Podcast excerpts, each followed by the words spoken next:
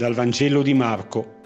In quel tempo Gesù venne nella sua patria e i suoi discepoli lo seguirono. Giunto il sabato, si mise a insegnare nella sinagoga e molti, ascoltando, rimanevano stupiti e dicevano, da dove gli vengono queste cose e che sapienza è quella che gli è stata data? E i prodigi come quelli compiuti dalle sue mani? Non è costui il falegname, il figlio di Maria, il fratello di Giacomo, di Ioses, di Giuda e di Simone? E le sue sorelle non stanno qui da noi? Ed era per loro motivo di scandalo. Ma Gesù disse loro, un profeta non è disprezzato se non nella sua patria, tra i suoi parenti e in casa sua. Egli non poteva compiere nessun prodigio, ma solo impose le mani a pochi malati e li guarì e si meravigliava della loro incredulità. Gesù percorreva i villaggi d'intorno insegnando.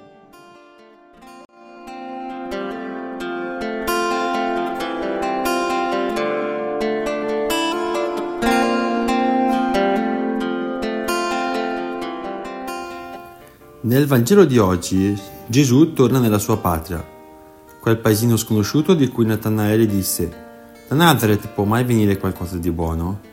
Nazareth rappresenta l'ordinarietà, la vita di ogni giorno, con le sue gioie e i suoi dolori. E succede che nell'ordinarietà anche io non riconosco la sua presenza e mi fermo al pregiudizio. La meraviglia dei pastori che avevano accolto Gesù nella mangiatoia viene soppiantata dall'incredulità e dallo scandalo dei suoi compaesani. Come loro, do per scontato che il Messia sia altrove, magari in una grande città, e che il suo arrivo sia caratterizzato da qualcosa di straordinario e prodigioso. Invece la vita accade e così anche il passaggio di Gesù. La sua parola è autorevole perché mette a nudo smaschera le mie miserie e il mio peccato.